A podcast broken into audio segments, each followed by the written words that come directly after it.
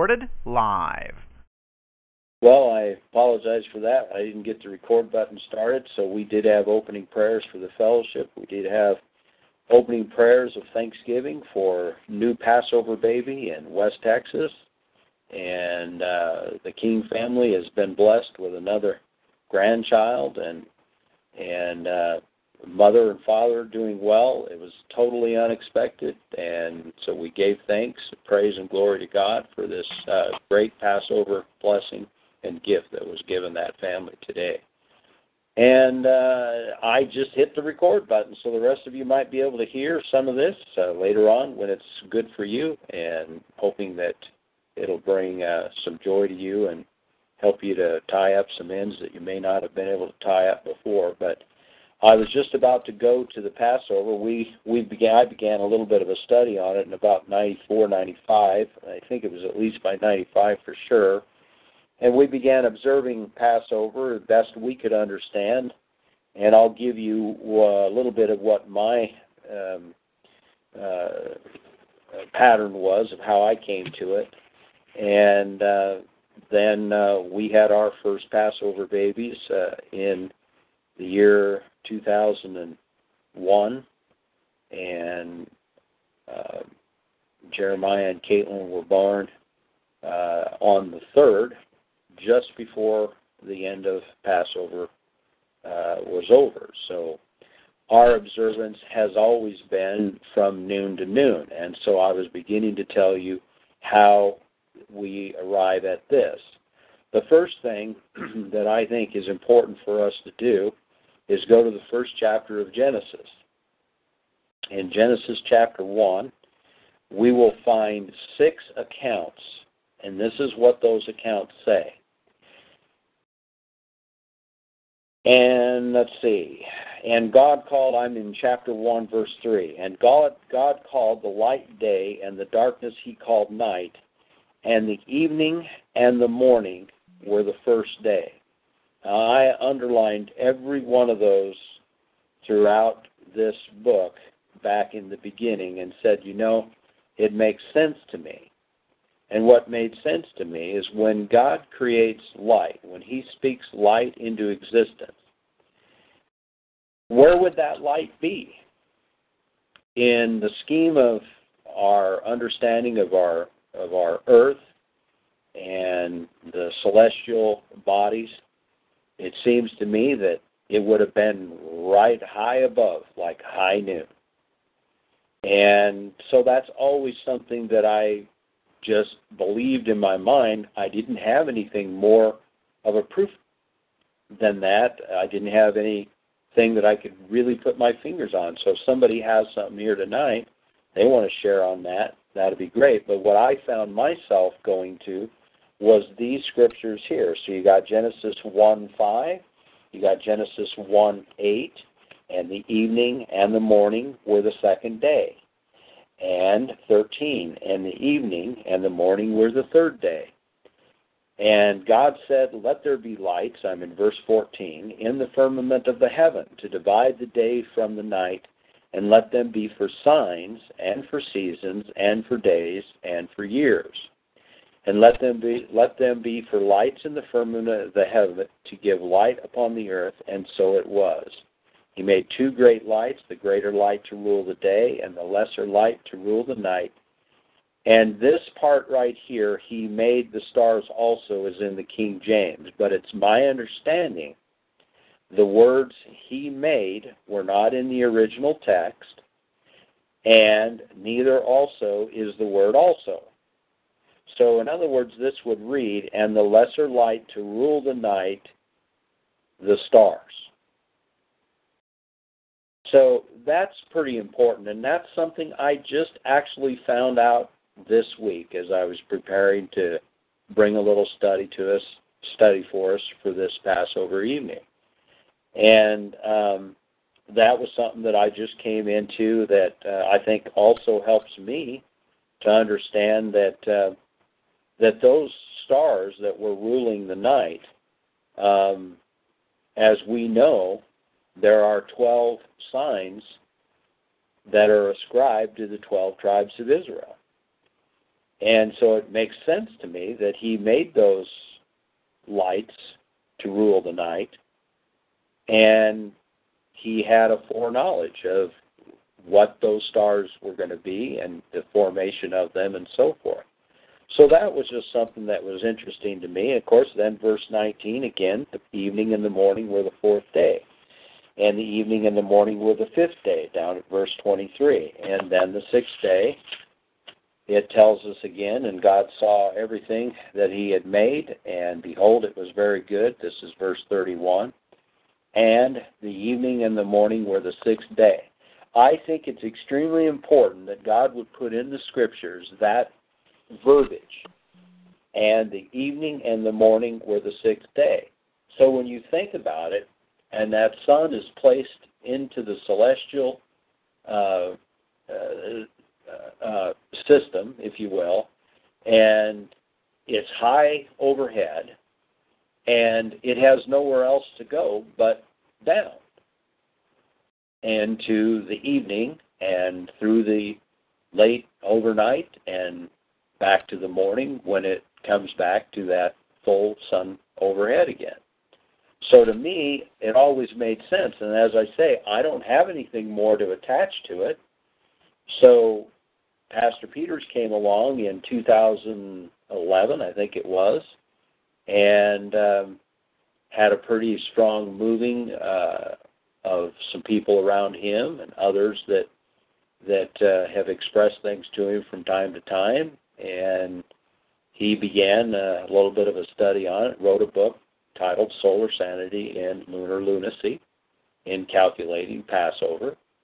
And so that book was, uh, you know, kind of another proof text or another second witness to me of the things that, that we believed that we had seen and the importance of it. So that's the way that I have derived at the the whole idea of our day is actually noon to noon. So at Genesis 1 uh, 14 to 16, again, we went over the lights, and he says in that scripture that these lights were to be for signs and for seasons and for days and for years. He doesn't say that the uh, that the moon is going to be, or the lunar aspect of. Uh, and the one thing about the lunar, uh, just to encapsulate that, is the the moon itself. Uh, Job saw this, is that it it shines by borrowed light. So it has no light. It only shines by borrowed light. However, those stars do have light, and they are and exist of light. So that's another thing that I think kind of helps us to know and to recognize that we're not to be looking at at a uh, um, at a lunar um, a time frame, or to use the lunar in which to guide our days and our and our times and our seasons, but rather we would use the sun, the the light that he placed, and of course the stars. So that's how I kind of arrived at it, and and then of course, as I said, we had our first Passover babies in 2001, and and uh, Jeremiah is is uh, we lost our girl uh, coming through the birthing canal, but we still gave praise and glory to the Lord because we knew that He had given everything that we had asked, and and um, whatever failure we might have had on our end um, is something that we we deal with, and and we turn to to God for that to to uh, keep us comforted in that. But at any rate, um, in Exodus chapter 12, then, I think is where we kind of go next. And this begins the whole aspect of, of, uh, of the uh, institution of the Passover. And so we're going to fast forward quite a bit to Exodus chapter 12. And uh, we're told in 12:2, "This month shall be unto you the beginning of months; it shall be the first month of the year to you. All right, now it, tell, it doesn't tell us right here what this month is, but it does tell us that it is to be the beginning of months. It tells us it shall be the first month of the year to you. So that's important, and until we can figure out how that first month is named or if it has a name, um, and of course we do, and we'll get to that in Scripture. So until you know we get further study and so forth to where we make a determination as to what it is, we just simply need to recognize that He commanded it to be a beginning of months and a first month of the year to us.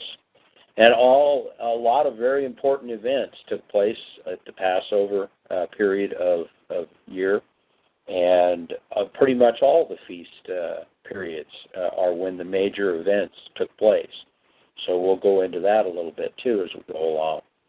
And then uh, you shall. It tells us there that uh, in in 12 that you shall keep it until the 14th day, and keep it is keeping the says, uh, Speak unto the congregation in the tenth day of this month, they shall take them every man a lamb.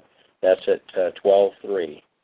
So he's telling them to take a lamb, and then he says down at 6, You shall keep it until the 14th day of the same month. So 14 days in is where we derive at the 14th of Abib is Abib, Abib. It's pronounced in two different ways. Uh, and um, it's uh, number 42, uh, no, 24 in the uh, Strong's Concordance. But let me hold off on that until we can actually get that date or that, that word out of the scripture so that we know where that uh, name of the month comes from.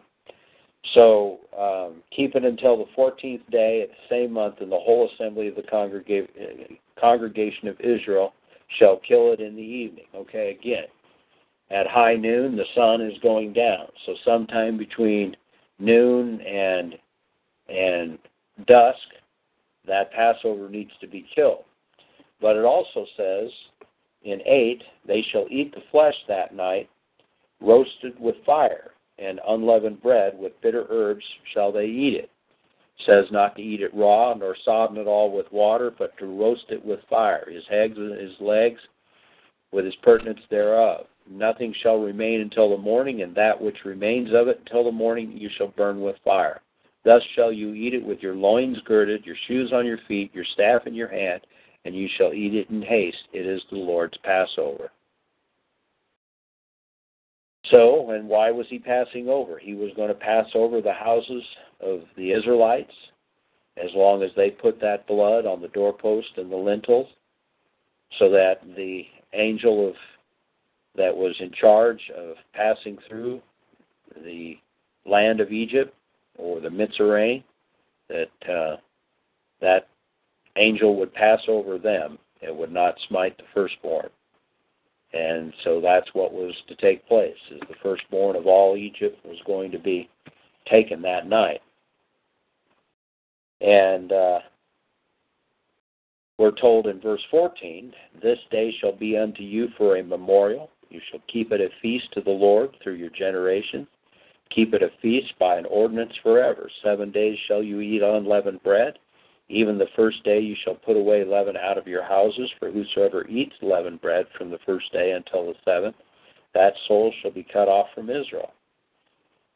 And in the first day there shall be a holy convocation, and in the seventh day there shall be a holy convocation to you. No manner of work shall be done in them, save that which every man must eat, that only that only may be done of you. You shall observe the feast of unleavened bread, for in this selfsame day have I brought your armies out of the land of Egypt. Therefore shall you observe this day in your generations by an ordinance forever. In the first month, on the fourteenth day of the month, at even, you shall eat unleavened bread until the one and twentieth day of the month at even.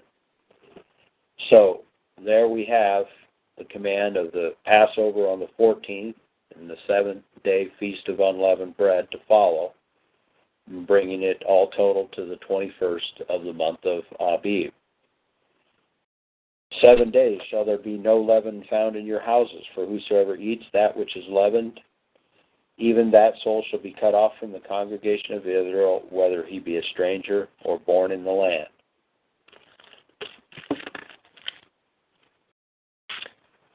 Dropping down to verse 24, it says, And you shall observe this thing for an ordinance to thee and thy sons forever. Dropping down to 26.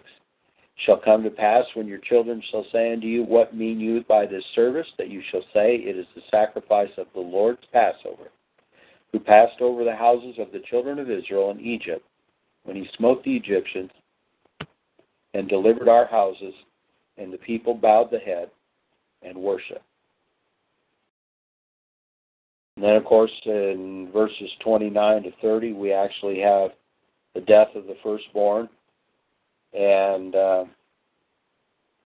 I'm trying to remember, uh, let's see, it's right over firstborn. Um, there is a scripture that I wanted to bring to our attention, and it's either in Exodus here or it's in Numbers. And it says that at midnight, so that's another clue that we have. At midnight is when the angel That's verse, began. verse 29. Is it right there in 29? Okay. And it came to pass that at midnight, you're right, the Lord smote all the firstborn in the land of Egypt, from the firstborn of Pharaoh that sat on the throne, unto the firstborn of the captive that was in the dungeon, and the firstborn of cattle.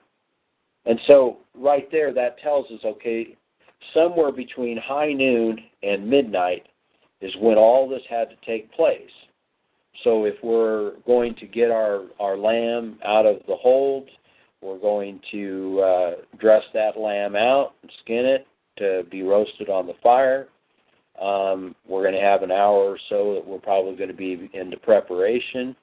Um, you know, maybe a couple hours by the time that the, that is on. Now, there are some that I have heard that have said, and I, I don't remember if Pastor Peters had it in his book, but that it's believed that that Christ actually um, died on the cross at about three o'clock in the afternoon, and so uh, there are some that believe that perhaps the most likely thing was at about 3 p.m. is when you would have you would have uh, killed the the Passover lamb um, on that particular Passover day.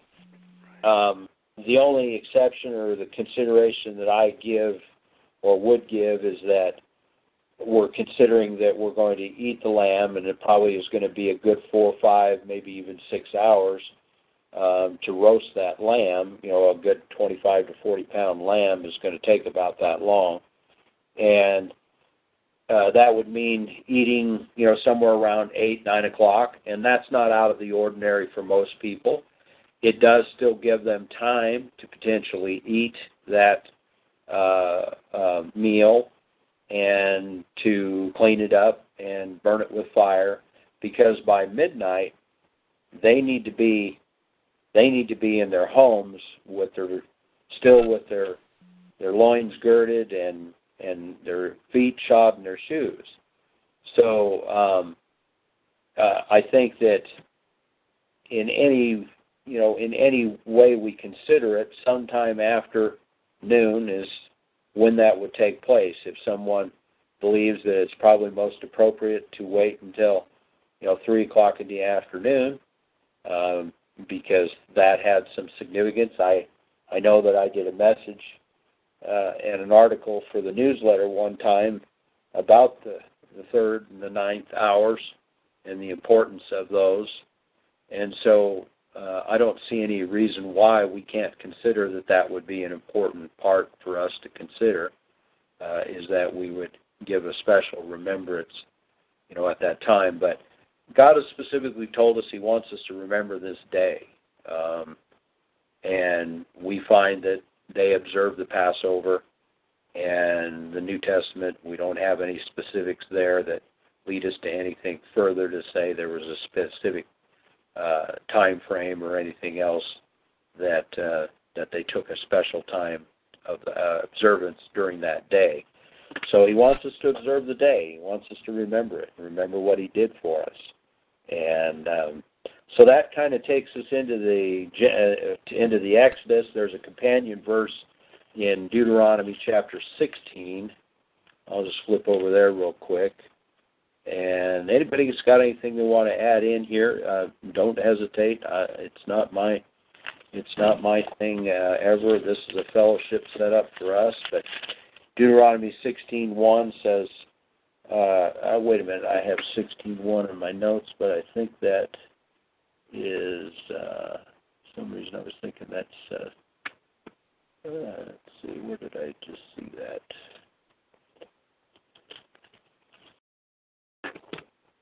Oh, that's why I'm in Numbers. I didn't look far enough. All right. Uh, observe the month of Abib and keep the Passover unto the Lord thy God, for in the month of Abib the Lord thy God brought thee forth out of Egypt by night. So this is our this is our next witness, if you will, or our double witness in the Scripture about observing the Passover in the book of uh, Deuteronomy. And of course, we get a definition, or rather, we get a name to that first month, and it's Abib. And so now I'll give you Abib is number 24 in Strong's, and it means tender, uh, green, a young ear of grain. Uh, interestingly, I found uh, this week also, never took the time to look at it, but the the uh, the word April, such as the month that we currently call it in the Gregorian calendar, is Latin for open buds. So um, that's uh, just another little interesting tidbit that I came along. So as I continue to study this year by year, I always find something else that's just another little interesting piece for me. But um, so there we get the the name of the month. Um, so obviously, if he told us in Exodus, Exodus, this is going to be the first month, and it's the first month of the year to us. And then he tells us here in Deuteronomy to observe Abib and keep the Passover. Obviously, Abib must be the first month. Abib. So, um, and of course, goes into the whole Passover, observing also uh, some other feasts right there in Deuteronomy 16.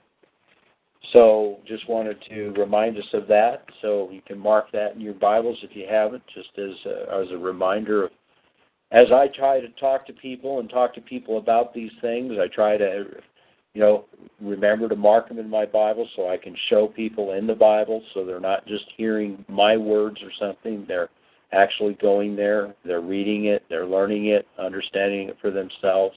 And of course, the church world has told us that everything is done away and we don't observe any of these things anymore. It's all old and it's all been taken away uh, by Christ, and and so we have to undo that with them, and we can show them the Passover obviously being observed in uh, the time of Christ, and certainly uh, even several years after, because we now know when many of the books or the letters were written by the apostles, and so therefore, uh, if they were still writing about the Passover 20, 30, and 40 years after uh, uh, Christ's death, burial, and resurrection, then obviously it was still being kept.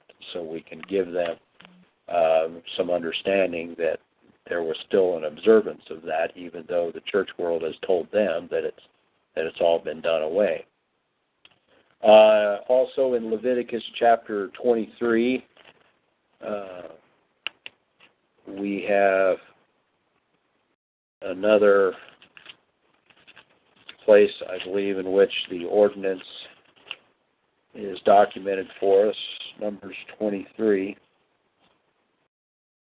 Uh, interesting that, or excuse me, uh, Leviticus, I said, not Numbers, Leviticus 23. Uh, in verse 5, in the 14th day of the first month, at even is the Lord's Passover. Um, again, the 15th day, the same month, is the Feast of Unleavened Bread unto the Lord, verse 6. And so there again is the uh, another record in the uh, in the Pentateuch for our observance of Passover. Uh, let's see.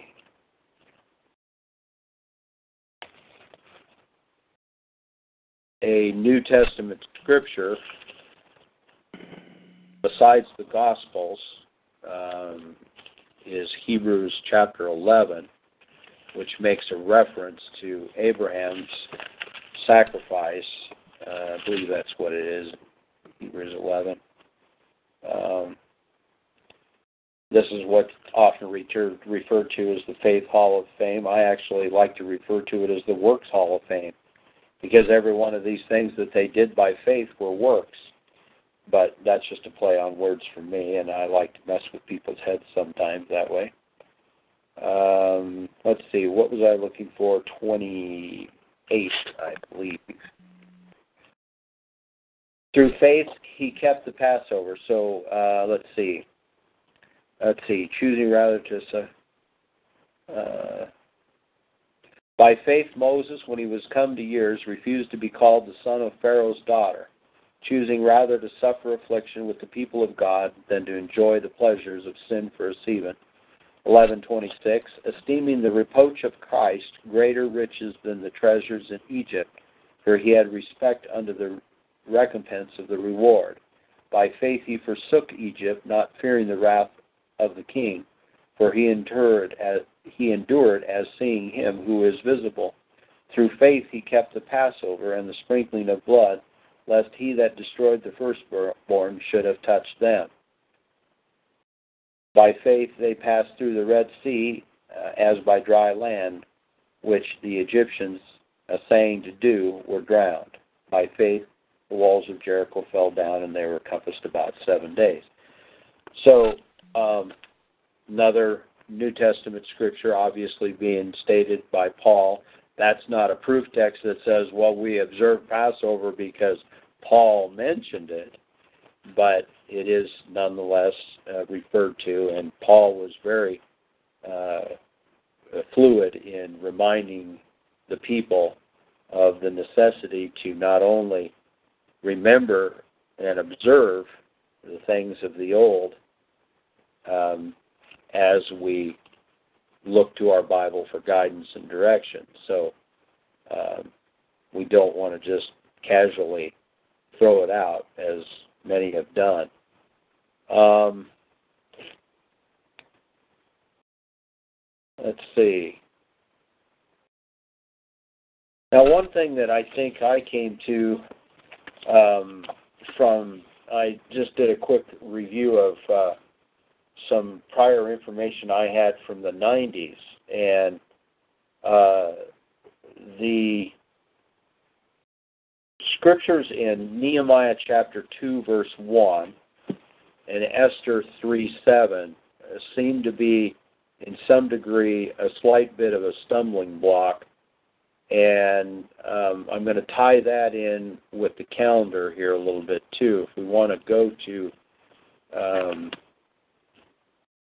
Nehemiah chapter 2, verse 1.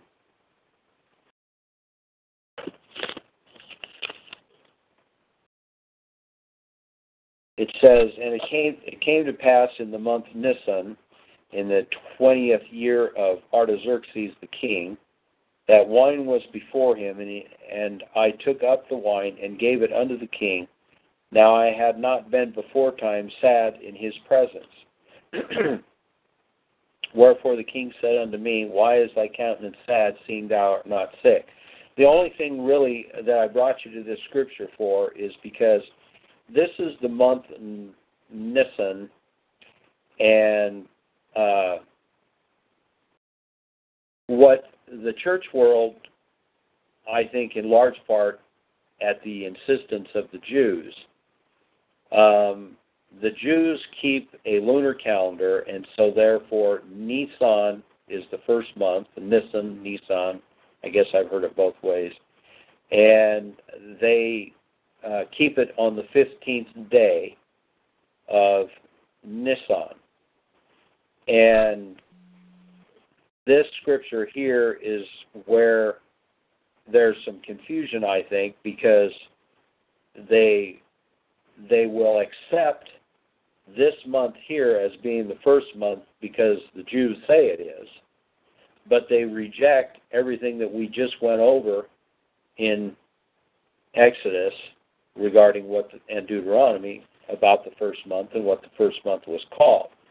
So what I have understood from the historical record is this was obviously at the time of Babylonian captivity. And so in coming out of this Babylonian captivity, these uh, names uh, may have been changed. And I don't have anything more to go on other than obviously they view that name as that first month. And when you look at a comparison of the Jewish lunar calendar with today's Gregorian calendar, this Nisan is the is the first month in their in their calendar. So um, for me, I look at it and I say, well, I would rather go with what is in Exodus and Deuteronomy. Um, the scripture at Esther 3 7, I'm not recalling whether that had any specifics that. Uh, uh, so let's flip to Esther. Um, that would have been in the same time period and, and so forth. And I think it's more of a proof to those of us who've come to the to the understanding of the biblical idea identity of God's people that they are the 12 tribes of Israel and that they are in fact uh, uh, proven by those those stars and the the signs that were given to each of those uh, members of the 12 tribes. Esther 3 7. Let's see. In the first month, that is the month Nisan, in the 12th year of King uh, Ahasuerus, they cast pur, that is, the lot, before Haman from day to day and from month to month to the 12th month, that is, the month Adar. So again, there's nothing in these two scriptures that that tell us that this is the first month of the biblical month Abib, but rather we have to take it in the historical context that this is a period of time in which things changed and the day or the excuse me the name of the month has either been changed by the Jews themselves or been changed by the uh, you know Babylonians in the Babylonian captivity, or a combination of both, such as what we have today, which is a Gregorian calendar, but the Gregorian calendar was not always the calendar that was in existence, and um, uh, the uh, um, the solar, the excuse me, the our calendar, the Gregorian calendar is a solar calendar, but it came into existence from Pope Gregory the 13 in 1582.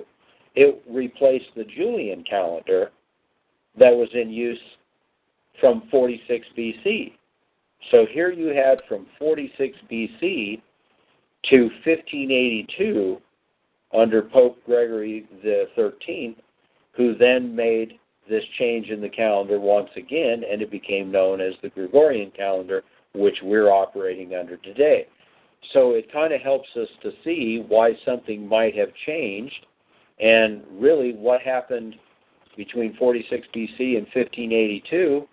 Um, you know, there's a whole lot of history in there. There's a whole lot of of uh, Roman Catholicism um, that you know was predominant for most of those centuries um, in that period. So uh, the changing of the calendar was just another one of these things that that um, you know occurred, and so I see no reason not to believe that days and times or dates or days or month names or day names or any of the rest of that would not have taken some change throughout those captivities. And um, I don't know, um, as I said, I only had time to just kind of quick review Pastor Peter's book, and I don't recall if he had anything in his book about how that uh, change may have occurred uh, otherwise to where the Jews refer to that that first month as Nisan. That would be something that maybe we should we should try to do sometime is to look back into his book for any other insight that he might have been able to let us into. Um, uh, even even today, uh, from what I gleaned this week as well, in a few hours of study time that I tried to devote to this, the Church of God worldwide and the LDS still follow a lunar calendar, um, as do and still as did the Jews and as do the Jews still today. And uh, you know, one thing that Christ had said to them in John eight twenty three is He said, "You are from beneath, and I am from above. You're from this world, and I am not." Um, there are two calendars in nature. Um, in nature, birds and migrations, those are done by the solar. But as you'll know from the Farmer's Almanac and things of that nature, planting and crop uh, agrarian type activities are done by the solar. Uh, even tree sap, I didn't realize until just this week that tree sap uh, is apparently affected by the lunar. Now, I didn't have enough time to study more about that, but we do tap maple trees in our area. We started that about four years ago, and um, so I didn't know that, and I, I'm going to spend some time looking into that to see if there's some other things I should know because sometimes we feel like we're in a great big guessing game as to when to get these taps in the tree and uh, I put taps in the tree the last few days of February because we were hitting some 40s, and you don't want to miss it. And then all of a sudden we started getting really cold again, and the trees didn't do anything. And then we got some above 40 again, above freezing, which is definitely required. And and it's just been a seesaw back and forth. And so far we've only put up a gallon, maybe a gallon and a quart, I think and uh, we're going to be in 40s, uh, upper 30s this whole week, but a lot of overcast sky. And um, so we still don't know if we're going to get any good running because we really haven't got any good running yet. So uh, I might be able to learn something about how the the lunar calendar uh, is something that I need to be aware of and understand for my agrarian uh, hobby called uh, making syrup. so, so at any rate, um, let's see. Uh, well, good evening, West Texas. You made it back. Everything's good there. Yeah. All right. Hey, hey, uh, Doug. I was looking. I have the book on me right now. Uh, Solar Sanity versus Lunar Lunacy. Okay and it does go into some detail as far as Nisan and Abib. Okay. Uh, you can find it in chapter five. And right. it, talks, it goes into detail. Um, that basically he's saying there's two different calendars in the Bible, and that's how you you can get two different names for the same month. Right. Yeah. Okay. So yeah, he confirms that definitely there can be two different calendars, and that's what we've got today. Is is uh, obviously two different calendars being uh, reviewed or operated from uh, those right. who call themselves Jews, and of course our Gregorian calendar, Gregorian. So yeah.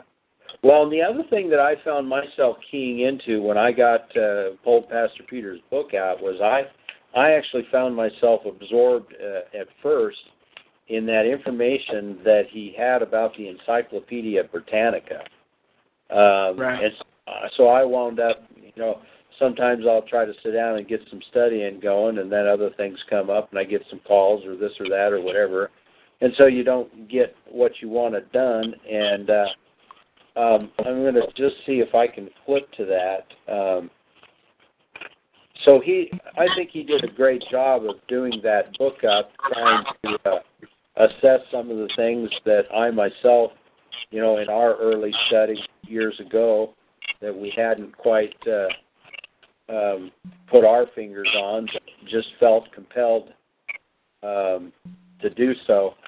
Let's see. I'm wondering if it isn't in part two. Um, Uh, if you're looking for the encyclopedia, that's Yeah. actually on on page 11. It's the part one, the very first part. oh, really? Okay. I wonder what that is in 30, uh, 11, page 11. and it's towards the bottom where it references First Corinthians fourteen thirty three. Okay. Encyclopedia Britannica. Go ahead. Why don't you read it? All right. Let's see. Eleventh eleventh edition says, "It is therefore so obviously ill adapted to the computation of time that excepting the modern Jews and Mohammedans, almost all nations who have regulated their months by the moon have employed some method of ear or inner calculations by means of which the beginning of the beginning of the year is retained at nearly the same fixed place in the season. Yeah. Yeah. And he says, notice the words obviously adapted to the computation of time. Yeah. So our God is a God of perfection, and would he would he use ill adapted uh, ill adapted methods for the computation of time? And the answer has to be emphatically, absolutely not. Right. Yeah. Yeah, that's what I found uh, that, uh, and I think it's in part two, uh, page 34 and 5. Um, he's talking about the court of where or Christians who celebrated the Christian Passover, later called Easter, on Nisan 14 every year, regardless of which day of the week that Nisan 14 fell. This practice was primarily followed in Asia Minor and the Christians there testified that the Apostle John had handed down this practice to them. For the first few centuries, this practice was tolerated within the church. Later, however, when the rest of the church attempted to force the Quartodecimans to follow the practice of celebrating Easter on the Sunday following Nisan 14, some court of the Simeons formed their own separate church, which lasted until the 5th century. Um, the good editor makes the same mistake so many make in that he considers Nisan just another name for Aviv. The following code is taken from the Encyclopedia Britannica, 11th edition, which is a hard edition to find. Quote, a final settlement of the dispute um, was among the other reasons which led Constantine to summon the Council of Nicaea in 325. At that time, the Syrians and Antiochenes were the solitary champions of the observance of the 14 days. The decision of the council was unanimous that Easter was to be kept on Sunday, and on the same Sunday throughout the world, the few who afterwards separated themselves from the unity of the church and continued to keep the 14th day were named Simoni, and they dispute, and the dispute itself is known as the Quarto to Simeon controversy. Easter Day won the day, so to speak, and is based on the moon. It is incredibly confusing and complex to compute, but that is the way of the serpent enemy. Absolutely. Oh, and I continue on page 34. The subject is very difficult and complex. It says briefly, it may be explained here that Easter Day is the first Sunday after the full moon following the vernal equinox. This, of course, varies in different longitudes, while a further difficulty occurred in the attempt to fix the correct time of Easter. Um, by means of cycles of years when the changes of the sun and moon more or less exactly repeat themselves. At first, an eight years clock or cycle was adopted, but it was found to be faulty. Then the Jewish cycle of 84 years was used and remained in force at Rome till the year 457, when a more accurate calculation of a cycle of 532 years, invented by Victorius of, of Aquitaine, took its place. Ultimately, a cycle of 19 years was accepted, and it is the use of this cycle which makes the golden number and Sunday letter explained in the preface to the Book of Common Prayer necessary. Owing to this lack of decision as to the accurate finding of Easter, St. Augustine tells us, Epistle 23, that in the year 385 the churches of Gaul kept Easter on the 25th of March, those in Italy on the 18th of April, and those of Egypt on the 25th of April, and it appears from a letter of Leo the Great, Epistle 64, and Marcian, that in 455 there was a difference of eight days between the Roman and Alexandrine Easter. Gregory of Tours relates that in 577 there was a doubt about Easter, and in Gaul, with many other cities, kept Easter on the 14th calends of May, others, as the Spaniards, on the 12th calends of April. So yeah, that's what I found myself uh, reading and and and reading it again to make sure I got it all. And and it was just another little interesting tidbit that you forget about. You forget about adding it to something because it's in a separate book, you know, and it's like uh, you can only write so many notes in your Bible, and then you know if you keep a notebook and you call it uh, a notebook of notes, pretty soon it gets buried in the notebook of notes. So a notebook of notes is no prize anymore because it takes you all day to go through the notebook of notes to find the note. Yeah. Well, I know that. So it is one of those things that uh, I'd like to, you know, tear the page out, I guess, and stick it in my Bible or something. But uh, yeah. Go ahead. Somebody was going to say something. No. No. No, the one thing though that I, I realized that I forgot while I was reading that was the vernal equinox. And that vernal equinox, again, when God set that light, spoke it into existence, where would we find that sun to be? It at a place in which there would be equal day and equal night, or at least as close to equal as we could we could conceive, I guess. Ex- Right. And that would that would be that would be that vernal equinox. So that gives us some idea that, and of course, tender green, um, being obviously a time of uh, of a spring season. So we know that Abib being the first month, and um, based on where you're at in your longitude and and so forth, as to what would grow in that climate.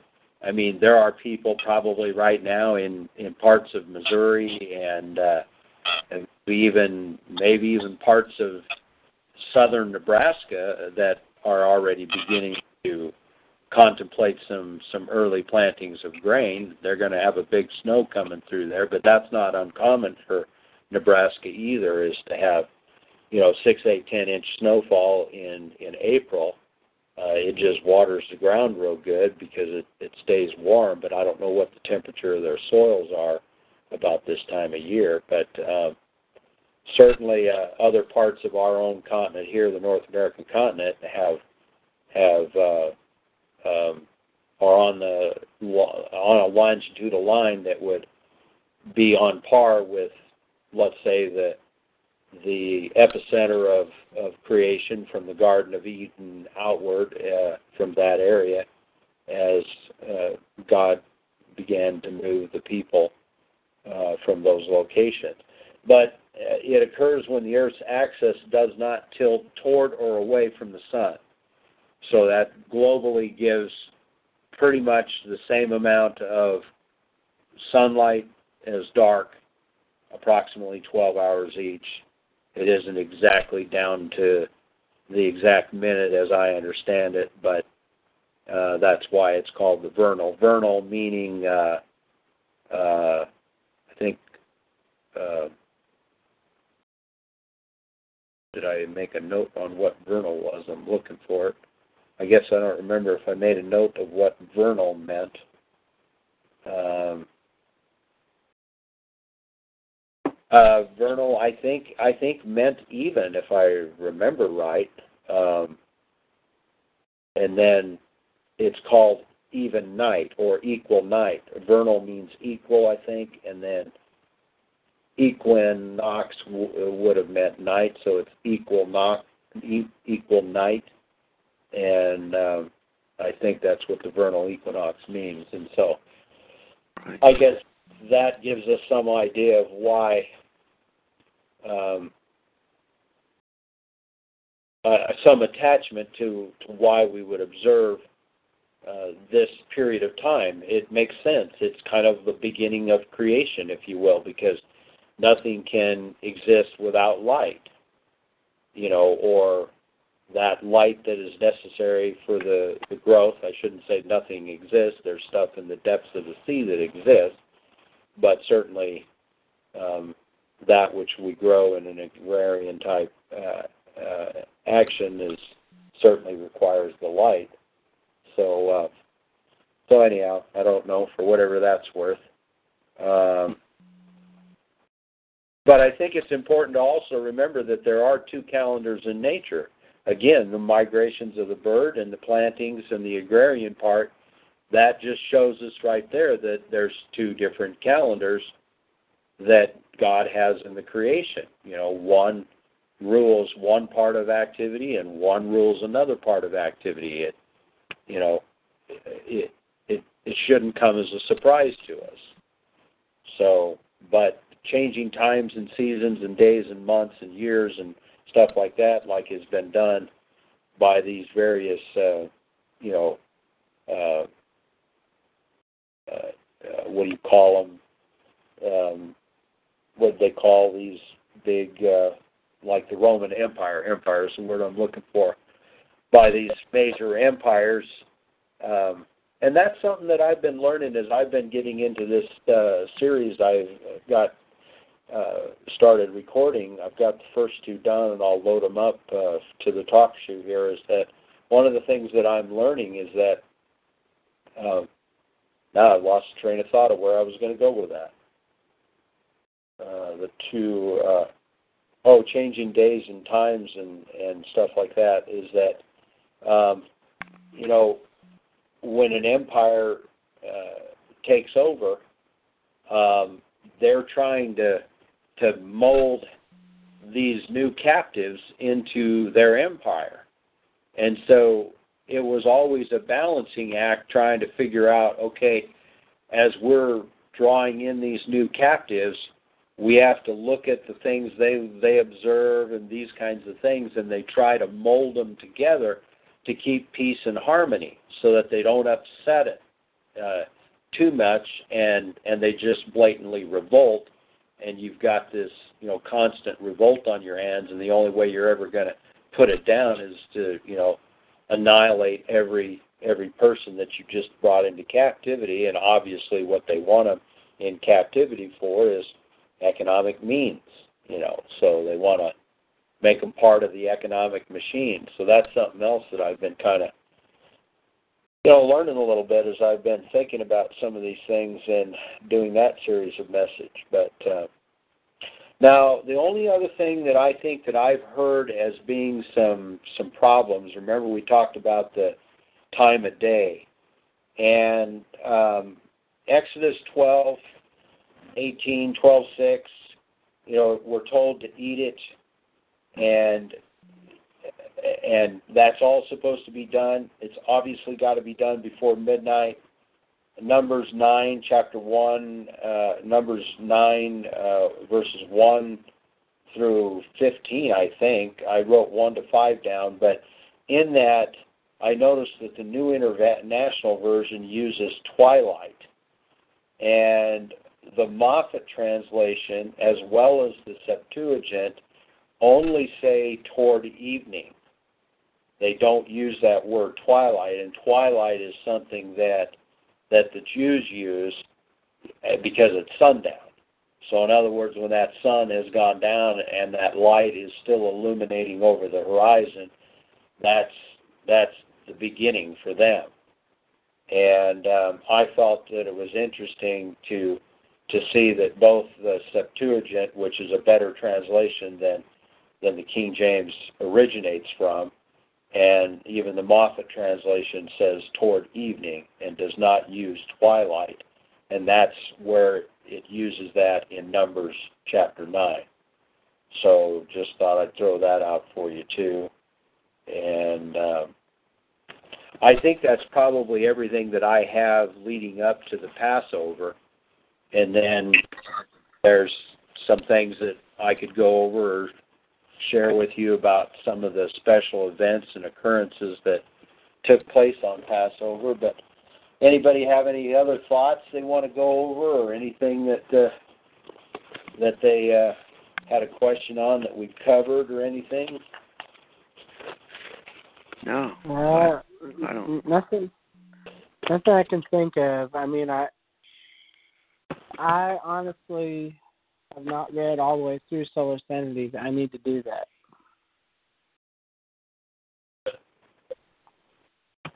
Yeah, I, uh, I, uh, I, I know that I got the book from him, and I don't think that I ever, I ever read it right away, and I'm not sure that I actually did pick it up and read it front to back. You know, like you, uh, you, you may have picked it up and started to read, and you got distracted, or had some other things come up, and the next time you pick up another book. You know, and that often happens with me, and and Yeah. uh, I hadn't gone back to it, and and Jeremiah and I sat down to put a little bit of thought into uh, getting pre- prepared for this, and I remembered the book, and so I pulled the book out, and then we sat in here and talked about the various things that we knew about the Passover, and started just making some notes and taking some scriptures down, and and we didn't probably get too far in in that. We spent about an hour, but you know, we you start looking at this and reading that and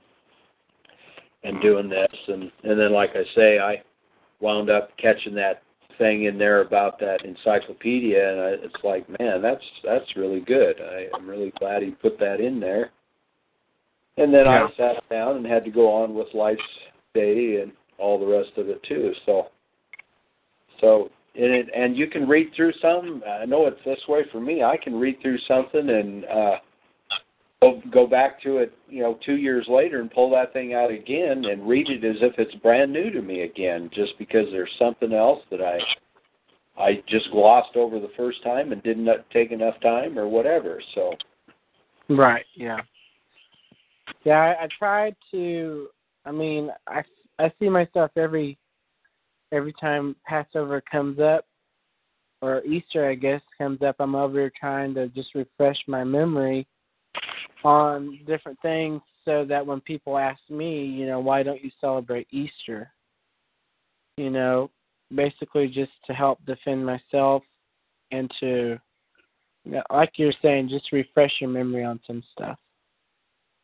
Yeah, I mean it's definitely you know my family. Uh, many of them uh, say the same things. You know, is uh, I, I've noticed something has been happening in the last five years. Um, I don't get these comments or calls and, and saying you know Happy Easter anymore. And Yeah. and I'll tell you what I'm seeing, and what I'm seeing is is people are now calling it Happy Resurrection Day. And so so the church world and some of them in it have been recognizing that you know there's some pagan aspects to much of what have become our holidays or our feasts. And so, in an effort to sort of cast them off, things are being changed, like you know, uh, happy, happy Resurrection Day. And I, I don't know. I hate to split hairs and stuff too, but there's a part of me that does, doesn't necessarily feel that that's a that's a great salutation either. You know what I mean? Right. because I don't necessarily view the resurrection as you know happy. Um, yes, I am happy, and I am grateful that He's done this for us. Uh, however, unfortunately, I think when people say that, they also contemplate some preconceived thought in their mind that they've had as well that it's a fait accompli. In other words, um, you know, I'm a sinner. I can't ever do anything to try to, you know, uh, uh, uh, gain salvation or anything else, and so therefore it's a happy resurrection day because I'm miserable, I'm lost, I'm a sinner, and I can never hope to do better. Well, I don't subscribe to that theory. I subscribe to the belief and the understanding that we are always to strive to do better, and we are strive is to strive to show ourselves approved, and we are to strive to show ourselves worthy. And Right. uh, so, in that sense, I have a little problem with that, you know. And like I say, I'm not beating anybody up over it or anything else, but just to me, it just doesn't feel good to me and doesn't feel right to me to to express it that way. Um, and I think it's probably more important to recognize that that he was sacrificed for us, and uh, while while we can be thankful and grateful, um, happiness almost implies that I'm happy that he did it, or I'm happy that that he had to do it, you know, and that's why it doesn't feel good to me. So uh, it's nothing nothing that I ever beat anybody up about. I just don't I just don't return it by saying the same thing, you know. Right. Well, something I thought was funny about this um, this Easter for everybody was walking through the stores. Um, I noticed that the the stores were telling you exactly what date Easter was on. Uh, I, I thought that was just. I said, you know, for for a company that doesn't claim to be a Christian company, they sure want you to know what day Easter's on. Yeah. Yes. Well, something about you know, that. Yeah, uh, sorry, Carl. Did you start to say something? I was just saying there's something there to what he's he's saying about that. The stores. Yeah. I yeah. just thought it was funny. I'm like, if you ever need to verify that Easter was not a holiday for you to celebrate, there's your sign. Yeah. Yeah, you know, and the other thing that I think a lot of people fail to recognize is there's some other information that we've got some preconceived notions and ideas on that need to be corrected and and one of those is that um uh they call it Good Friday and and that was the day that he uh, Christ was supposedly um uh, sacrificed. And, and okay, so let's go with three o'clock on Friday, and then he raises on Sunday. Don't match. What was that? It doesn't match.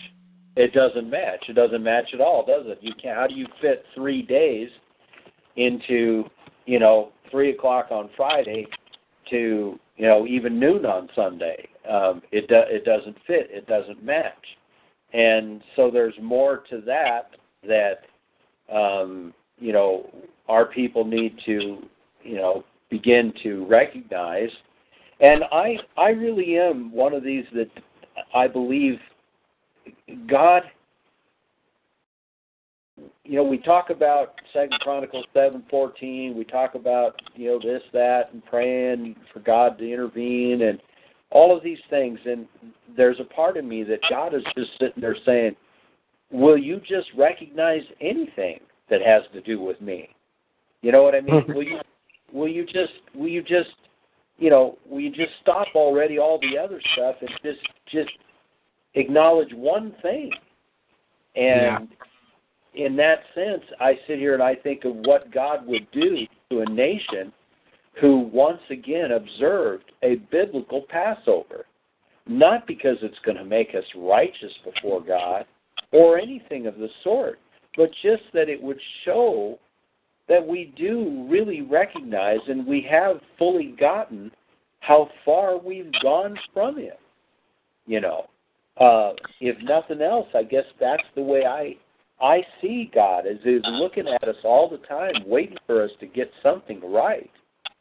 And uh, so, in that sense, uh, I would surely like for His people to to really observe a true biblical Passover and to truly honor what He did, and to request His deliverance once again from bondage uh, that we certainly find ourselves in in America. I guess the rest of the nation doesn't quite see it the way we do, but boy, you know those those youth down there in Florida uh, now they're starting to get the idea that uh, that hey, if you want to become a prisoner in the school, you just had to speak a little louder and you can become a prisoner in the school. Now they're all complaining about the fact that they feel like they're a prisoner in the school.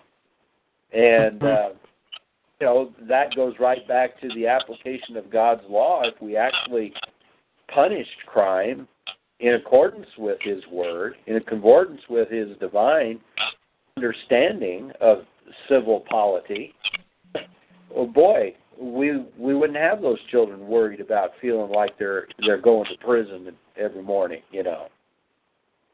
But yeah. that's a little bit off course, but It's a real mess. together. Go ahead, Carl. It's a real mess. It is. It is, and the more the more you know, uh, we keep asking for man to fix things, the more incredibly distraught our situation becomes. So, but at any rate, just to continue the thought here on Passover, um, we could. Uh, well, let me give you these things real quick, and then we'll get to some New Testament about the time of the Passover for Christ. Just some of the things, the Bible events. Uh, I don't know if any of you have ever done this, but back in 1986, I became aware of a of a guy by the name of Bill Stripmatter, and I've since lost his email. Apparently, I I had his email, and it's kicking back to me now as being non-existent. But um, uh, he did a Bible law course, and I think I got it in '85 or '86. And in that thing, I knew he had something on Passover in there, and I just pulled it out. And he had a, a one-page thing here of every important Bible event that occurred at or near a Bible holiday. Um, these are some of the Passover events. This one I didn't even ever contemplate. Cain slays Abel. Abraham offers Isaac. Jesus dies on the cross. Israel was freed of bondage in Egypt, of course. Israel passes through the Red Sea on the holiday of the 21st. So that would have been the the seventh day Passover, um, which is a holy convocation, or unleavened bread. I'm sorry, of unleavened bread. Joshua crosses the Jordan and Jesus walks on water. Uh, the fall of Jericho was on the holiday of the 21st. Uh, King Hezekiah did good and brought revival and kept the Passover in 1 Kings 23. And uh, King Josiah brings about reformation and kept the Passover. And uh, Jeremiah's sermon in Jeremiah 7:12 entitled "Threat of Exile Unless the Ways Are Amended." Second Chronicles 35 also quoting that. Uh, Ezra kept the Passover. Ezra 6:19 to 22. Joseph and Mary observed the Passover in the days of unleavened bread at Jerusalem at Luke 2. Uh, Jesus chased the money changers from the temple uh, Mark 11, 12 to 19. And he has a note here, the first of two times. So Matthew 21 would be the second one, I guess, is the way that is. The famous discussion with Nicodemus in Luke 19, 45 and 6. Jesus heals the impotent man and keeps the Passover. Uh, Jesus, and of course, I am the bread of life uh, feeding of the 5,000, the reception at uh, Gennesaret, uh, Jesus Christ's last sermon, Let Your Heart Be Not Troubled, and Jesus Christ, obviously, our Passover, Matthew 26, 28. So, uh, First Corinthians is a Passover letter, and First Peter is a Passover sermon. Just a number of things there. Then there's trumpet events, Pentecost events, tabernacle events. Quite a quite a few little events that are pretty important events that took place at or near the you know the holy convocation days or unleavened or Passover. So quite a list of those, and that was a couple of them I had was uh, uh, Second Chronicles 30 verse 5 where Hezekiah observes it, and Second Chronicles 35 where it's recorded also, and then Second Kings 23 for Josiah. Um,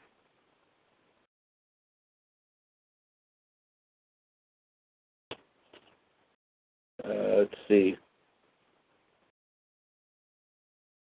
I think as far as anything else, we might as well go and spend some time there in the book of Luke and and uh, and then we'll get ready to close up with some communion.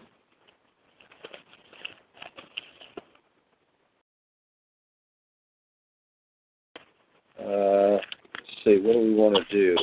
Let me see it.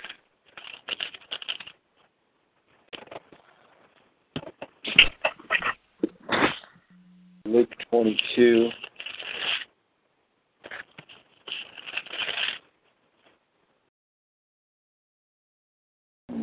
Go to chapter 22, verse 7 in Luke.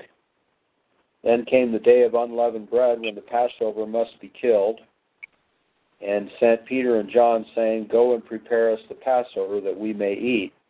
They said unto him, Where wilt thou that we prepare? He said unto them, Behold, when you are entered into the city, there shall a man meet you bearing a pitcher of water. Follow him into the house where he enters in.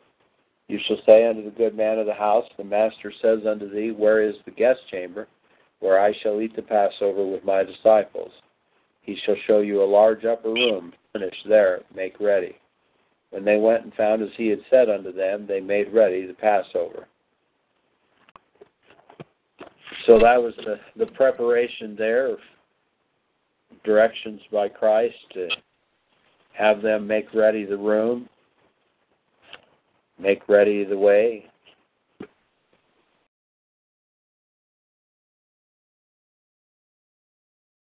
So if all of you are about ready, I know it's going to get late on the East Coast time there, and so we'll uh, try to get it uh, wrapped up so that it doesn't get too late for you.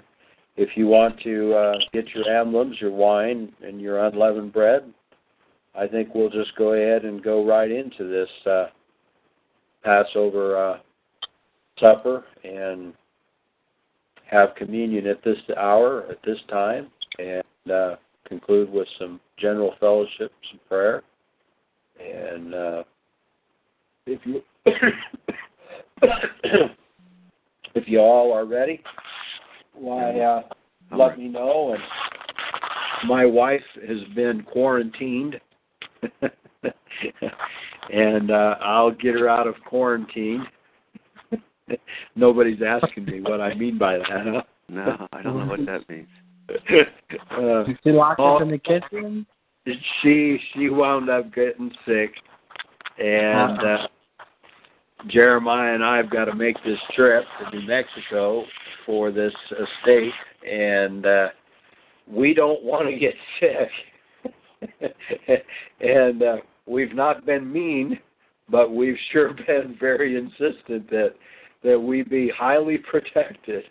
and uh, we keep her from us as much as possible. So, so I say I'll bring her out of quarantine so she can she can partake of the Lord's Supper with me, and uh, and uh, and then we'll have some fellowship time here and and have prayer. So anyhow, all right. Well, everybody's got their emblems, and so let's go ahead. Let's just take this right here he says that uh,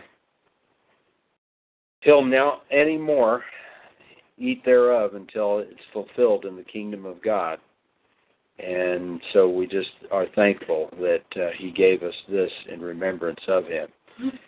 So what he says is he took this cup and well, let's see, I, I think I dropped down here. He says, For I say unto you, I will not any more eat uh, with this desire, I have desired to eat this Passover with you before I suffer. We're at 22, verse 15. For I say unto you, I will not any more eat thereof until it be fulfilled in the kingdom of God. And he took the cup and gave thanks and said, Take this and divide it among yourselves. For I say unto you, I will not drink of the fruit of the vine until the kingdom of God shall come.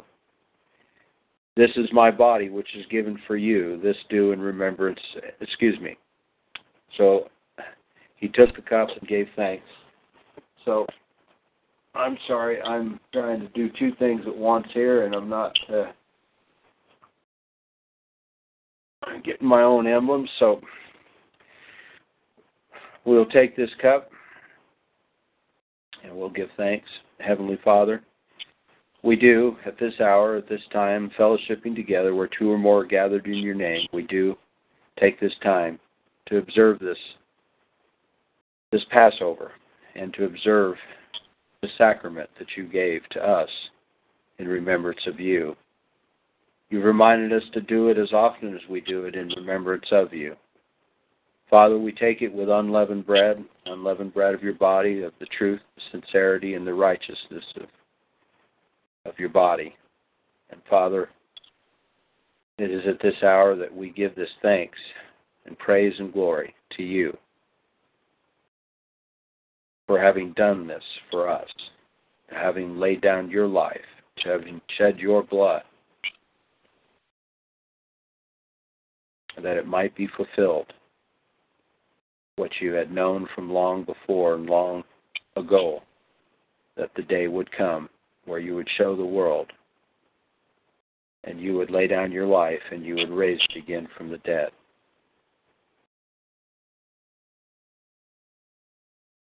And so we take this bread, give thanks, and we take it, each of us, giving that thanks.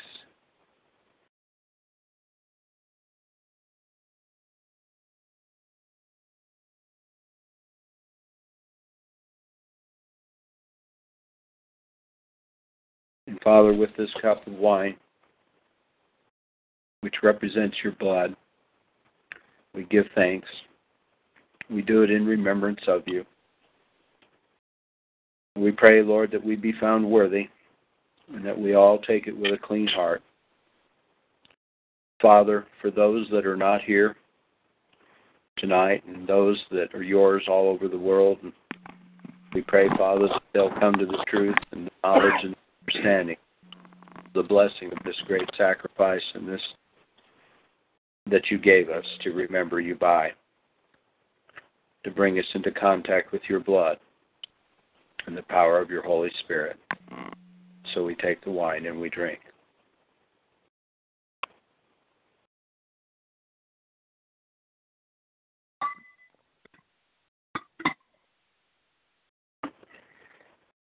So, Heavenly Father, we thank you. In behalf of these men here, their wives. We give thanks. All praise and glory for that which you've done for us. We thank you, Father, for your righteousness, for having bare our sins on that cross and taken those abuses and stripes for us.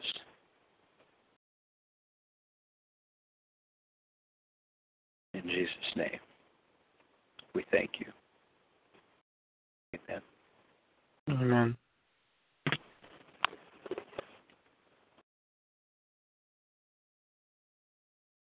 Powerful, powerful thing that our God did. That He did for us so many times, protecting us and bringing us out of harm's way, showing us that He loved us and showing us that He does indeed exist. And what a wonderful blessing we have tonight in this great news of this Passover baby boy that was just born. What time? Texas and or I mean Esther and and uh, Russell. What time? Uh, I don't know um the exact time because they didn't. T- they didn't. We didn't get to see the baby for a little bit after it was born. Uh, I'd have to ask them. I don't have a time right now. All right. Can you? Hey, You're on mute. I don't think so. Yeah, we You can hear can't- you. Texas said, Texas said about five thirty ish. Oh, good. All right. Well, good. Yeah. Well, ours were born. Ours were born just before noon. What was Jeremiah? Ten. Uh, ten. I think. I think Jeremiah was ten forty, and I think that Caitlin was about eleven thirty. And um, we had complications with her right from the get go, and and uh, so. But what a blessing! What a blessing that we have in in this another Passover baby. Amen. Well, And it, it all looks like everything's going to work out. It's a beautiful baby. Well, we put it in prayer and hope that uh, for the well-being of all those around her, uh, especially as they want to do all the things that the world is want to do, and so we're just trusting that they'll get out of there unscathed, and they've got the right people that are around them that are gonna gonna let let them have uh, have their baby without a lot of hassle and undue uh, issues. So we put that in prayer this evening as well, and we're trusting in it and standing firmly upon it being done. Jesus' name. Well, we appreciate all the prayers, and um, they're going to need some rest tonight.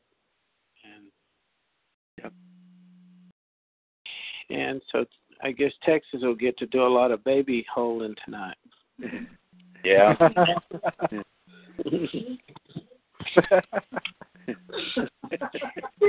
yeah. Yeah, he'll he'll I remember those days.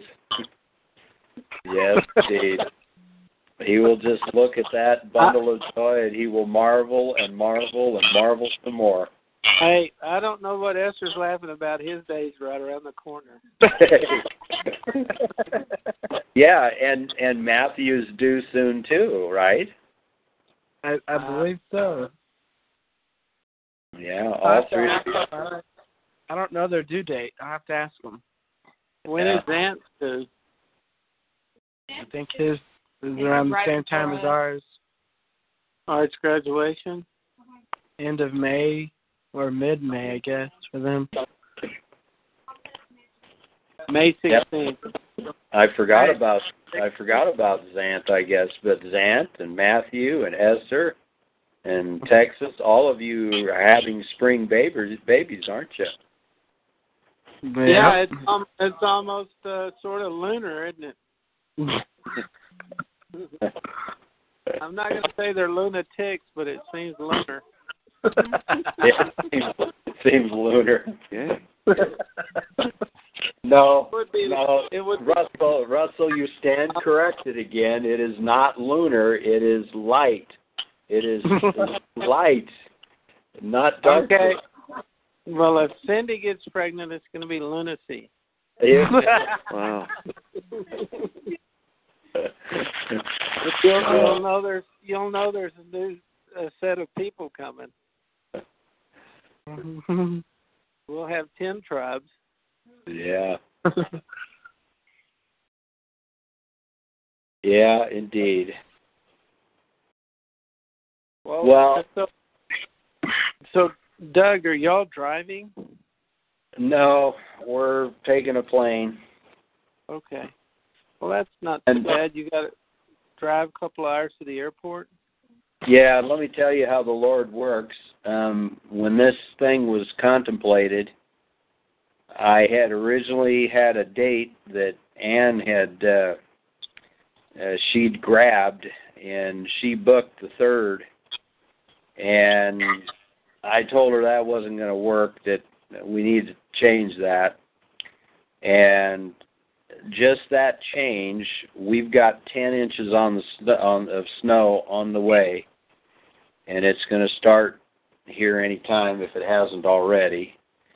Supposed to be four inches on the ground by 7 a.m. And then it's going to snow throughout the day tomorrow, another six inches. And uh, so, by the Lord moving me to delay that one more day, um, I'm going to be able to take care of this snow before we leave, and I'll be in the truck for probably most all of tomorrow for sure.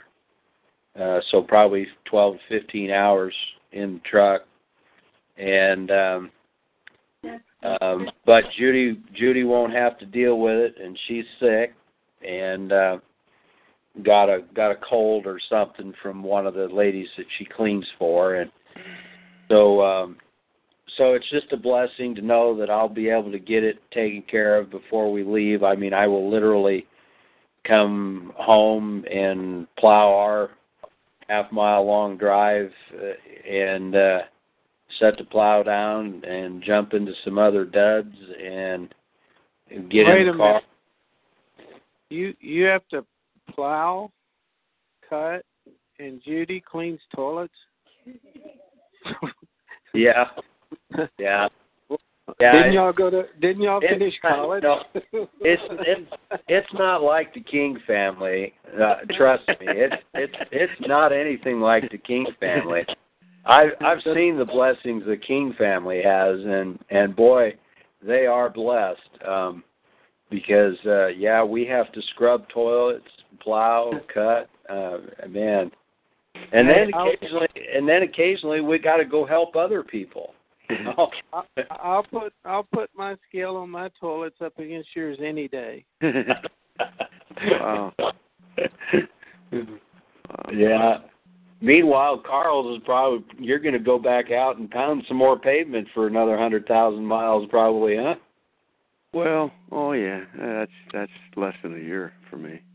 Yeah. Anyways, but but this morning here in central Pennsylvania, I woke up because I, I I took this whole week off because of Passover, Uh-huh. and Passover is the most important day of the year for me, you know. So, but anyways, it was it was snowing. It's 34 degrees and big flakes. I mean, so we had like four inches, and Uh-huh. and it just it just won't stop, you know. So, so Well, but, and, and it- I guess I guess this stuff's going to be coming your way too. So Yeah, but it's gonna be rain. I I I go on the Weather Channel and and the, and the National Weather Service, whatever. So so I always look there because I run to Burlington, Vermont, a couple times a week, among other things, and uh, so I'll I'll I'll be in a lot of snow yet, you know. Yeah. But but most of the snow we got today, it's it's gone. It's gone. But I tell you what, it. I woke up this morning and I thought, man, I can't believe it. It just it was coming down. Yeah. Well, that's the latest on this one. I mean, I haven't looked at it tonight. I looked at it this morning, and um, that was the latest that we had was uh, 8.7 inches for our area, and uh, and that's fine. It's it's doable, you know, and everything. It's not that big of a deal. Um, I'm just glad, very thankful, uh, very blessed that I can get it out of the way, and that you know Judy doesn't have to deal with any of it really, and. uh temperatures aren't going to be that warm, which is kind of a drag. I'd like it to get back up into the, you know, the mid 40s or even the low 40s with a good amount of sunshine. That'd make me feel real good about it. But, Yep. but um, she's doing better today than she did, you know, yesterday and the day before. But she, you know, she'll have all day tomorrow to try to recover too, and and um, and she's got her mother here, you know, and so that's a handful and um so you know, I hate to leave her in a situation where I need her to kind of take up some of the slack for me and while I'm gone. But uh, Does uh, just does she have the flu? uh, I think it's you know probably uh, I think it's more of a it's another one of these lung colds, you know that. So it is in her lungs. Yeah, it's Okay. yeah. It, it seemed like it was pretty. uh Another one of these situations, you know. Uh, Russell got sick with a really bad lung issue. I got lung issue. I wound up with pneumonia. I had an oxygen level of 82 percent.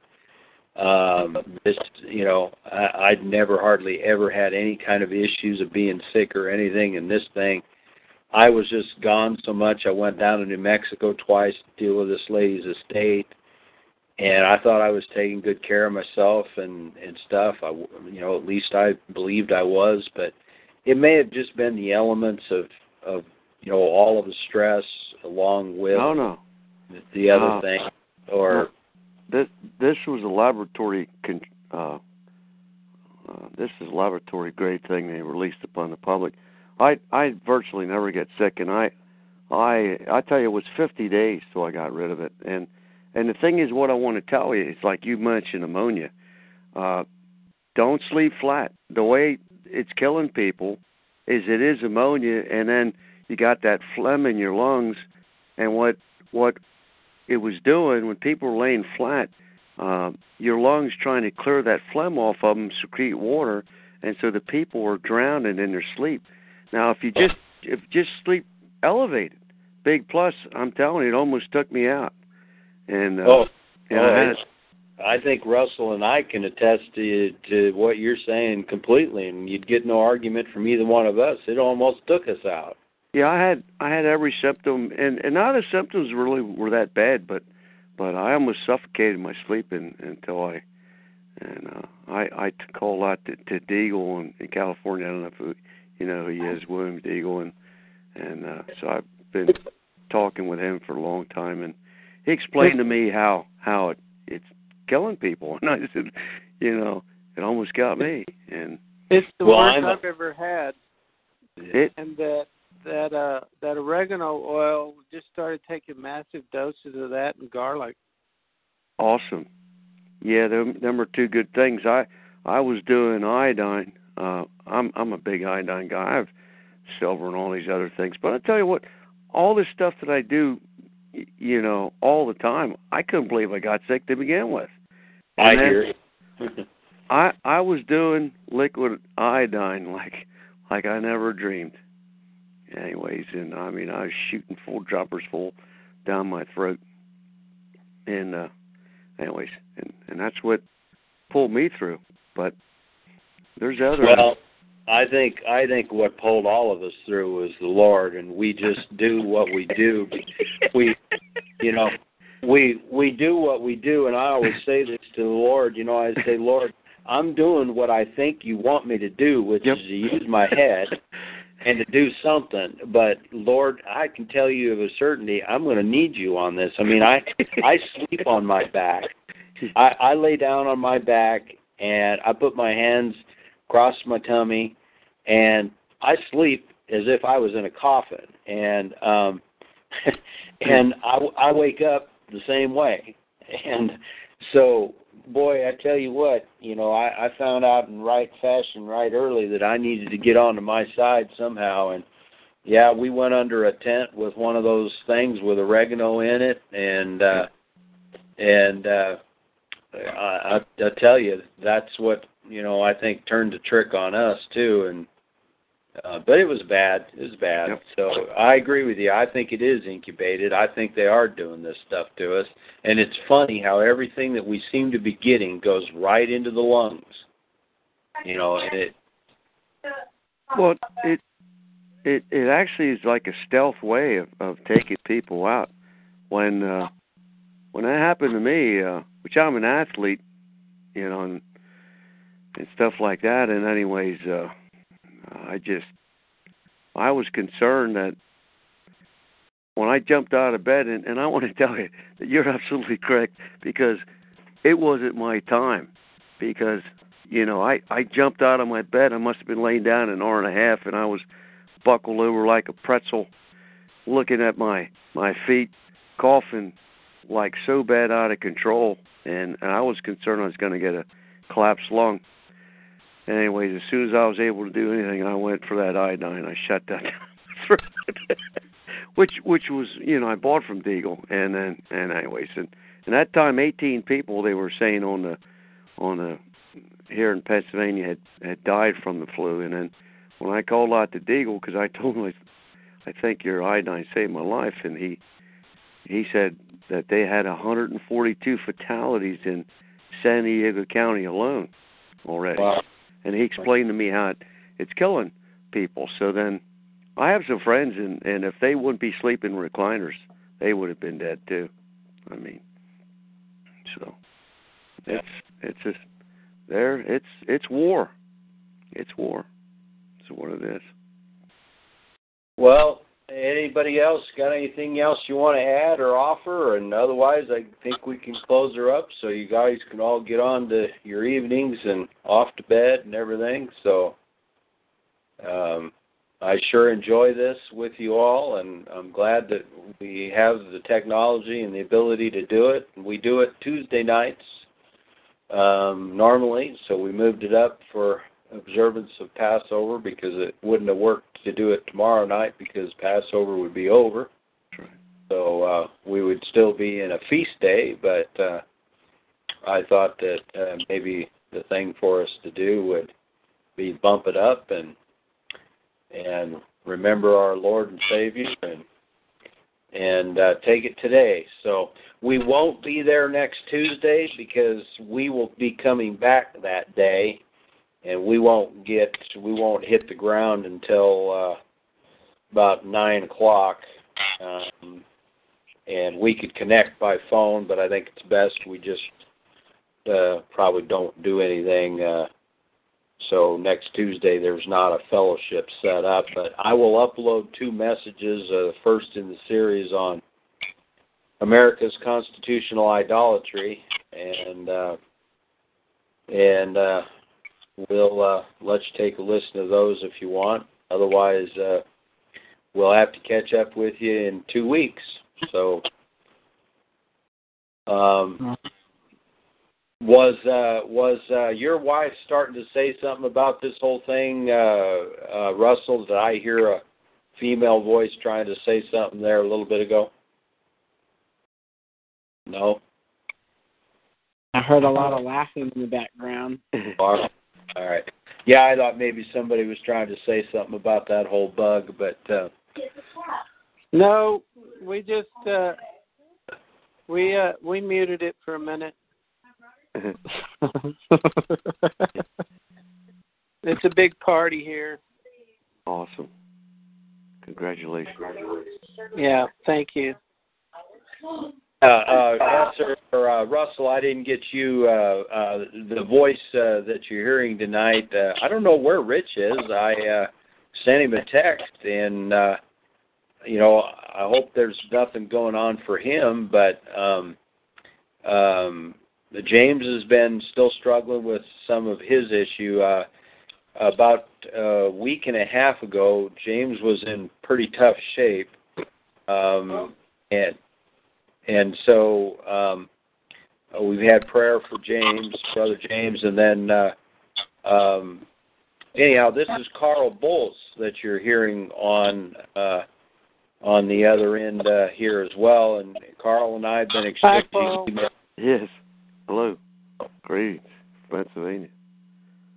So he's over in Pennsylvania, and uh, so good to have him with us. And uh, doors always open. I know you're on the road, but if you ever feel like shutting down and spending an hour with us, so I spend an hour and get back up and go at it again, I guess. But I know time is money in your business, so Oh, if you only knew. you got to do what you got to do. So. Yeah, there's no extra time.